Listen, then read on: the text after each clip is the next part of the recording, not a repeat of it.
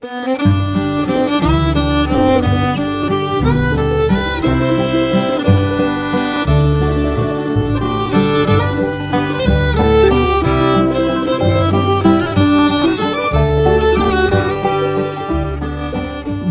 morning, Oregon. I'm Finn J.D. John, FJ at OffbeatOregon.com, and this is the Daily Offbeat Oregon History Podcast. Today, for your listening pleasure, we have an archive show, first published as a newspaper column and podcast episode sometime in the last 10 years.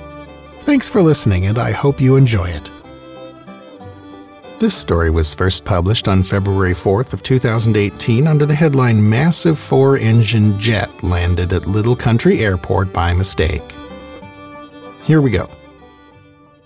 It was about 4 a.m. on August 12, 1962, and United Airlines Flight 861, a red eye flight from Chicago to Portland, had just landed.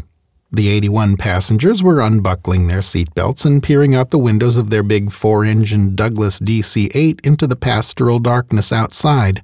One or two lights twinkled here and there, and the shadowy hulk of a few low buildings and pickup trucks could be seen in the distance.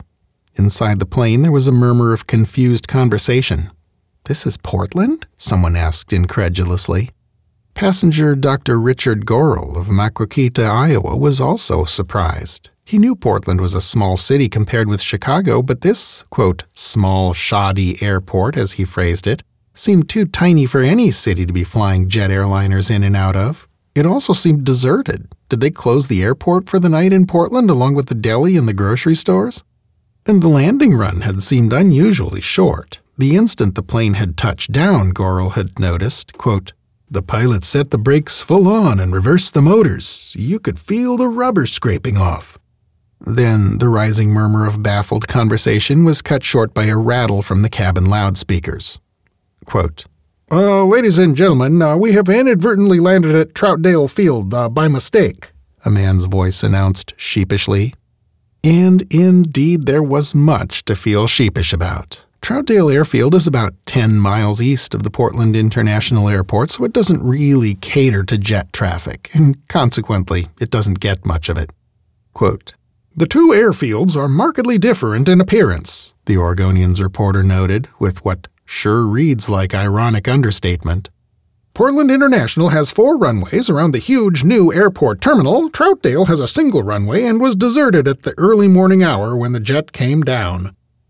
It is a public use airfield used as a home base by many Portland pilots who prefer not to deal with the traffic of PDX. On any given day, a plane spotter loafing at the Dairy Queen on Graham Road might see Pipers, Cessnas, and Beechcrafts flying in and out, with occasionally something larger.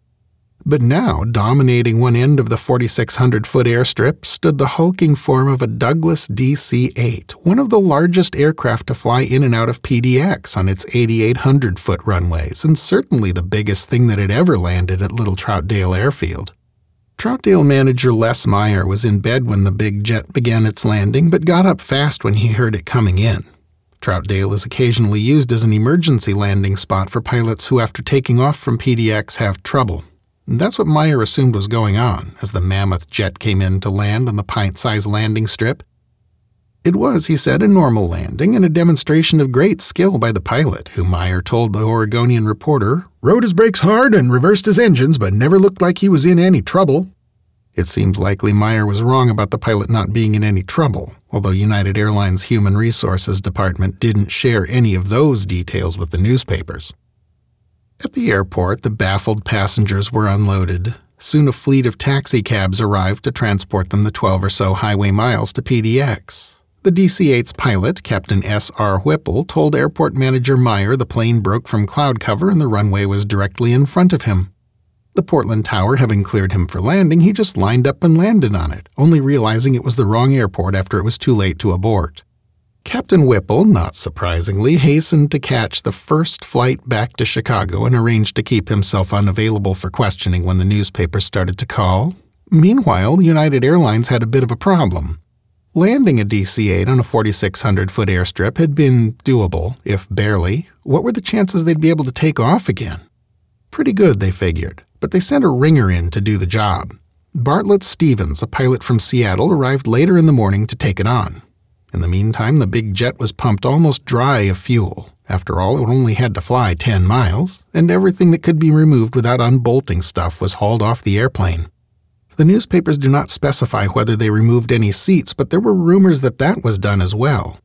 A fence was removed at one end and the grass burned to extend the runway as far as possible. The plane was positioned as far back on the east end of the runway as possible, with its huge tail hanging out over the middle of Graham Road. Nervous families living in houses under the plane's anticipated takeoff path called their insurance agents to make sure they were covered and hurried to find someplace else to be when the big jet made its attempt to get off the ground. Soon, all was in readiness, and at 12:15, Stevens gave the big jet full power and it started rolling forward over the charred grass. All the preparation paid off as the big jet rotated a little over halfway down the tiny runway and climbed rapidly and uneventfully into the sky. A few minutes later, it was touching down at PDX where it belonged. So, what happened? Since no one was hurt and several people were severely embarrassed, details were kept close to the vest. A follow up article in the Oregonian quoted a United Airlines spokesman saying that the company was conducting an investigation and, quote, might hold a hearing later on. The article added that Captain Whipple had been grounded pending the investigation, a few days later, the Federal Aviation Administration pulled Whipple's ticket for a 30 day suspension and suspended his co pilot for two weeks. How this embarrassing mistake affected the two pilots' employment prospects at United Airlines was never disclosed, but it's likely both survived the episode with their jobs intact. Whipple was a senior pilot, meaning he'd been flying for United for more than 25 years, and he was highly respected by his fellow pilots there. But at the very least, those fellow pilots must have really enjoyed having something this juicy to razz him about at future company events. Key sources in this story included the Portland Morning Oregonian archives from 13 August, 16 August, and 19 August 1962, the Madera Daily Tribune of Madera, California, and correspondence with Stan Biles of Blue River, Oregon.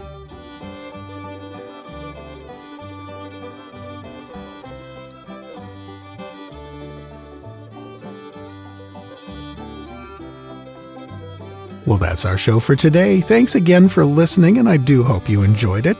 This podcast is part of Offbeat Oregon History, a public history resource for the state we love.